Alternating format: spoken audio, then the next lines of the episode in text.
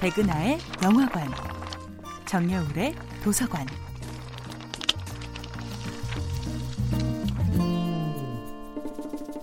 안녕하세요. 여러분과 아름답고 풍요로운 책 이야기를 나누고 있는 작가 정여울입니다. 이번 주에 만나보고 있는 작품은 심리학자 칼 융의 자서전 기억, 꿈, 사상입니다. 칼 융은 어린 시절부터 혼자 있는 것을 좋아했고 혼자 있을 때야말로 진정한 자기다움을 찾을 수 있는 기회라는 것을 깨닫습니다. 인생의 문턱을 넘는 온갖 입학 및 면접 시험의 순간들, 사랑하는 이를 잃은 뒤 함께 있다가 혼자가 되는 일의 아픔을 온몸으로 느끼는 시간들, 책을 읽거나 글을 쓰며 혼자만의 생각에 빠져드는 소중한 순간들. 이런 고독한 순간들이 없다면 인간은 결코 내면의 성장을 꿈꿀 수 없을 것입니다.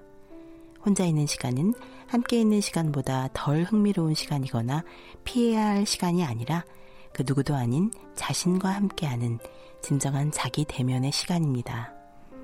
콤플렉스나 트라우마 같은 것들, 남들에게 보이기 싫은 나 자신의 그림자를 똑바로 대면하는 것, 자신의 그림자를 인식하는 데서 비롯되는 고통을 참고 견뎌낼 수 있다면 무의식과의 진정한 만남에 이르는 첫 번째 문턱을 뛰어넘는 것입니다.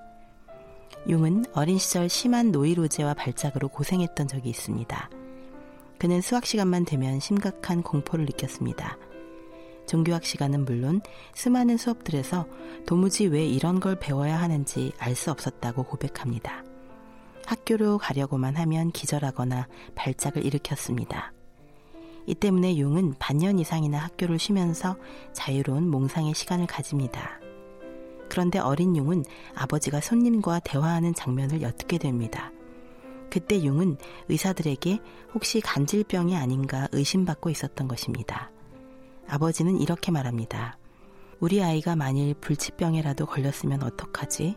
그 아이가 자립해서 살아갈 수 없다면 그 아이는 장차 어떻게 되겠나. 어린 융은 그 자리에서 벼락을 맞은 듯 큰 충격을 받습니다. 그는 이때 결심합니다. 아, 그렇다면 나는 아무리 힘들어도 공부를 계속해야 한다고.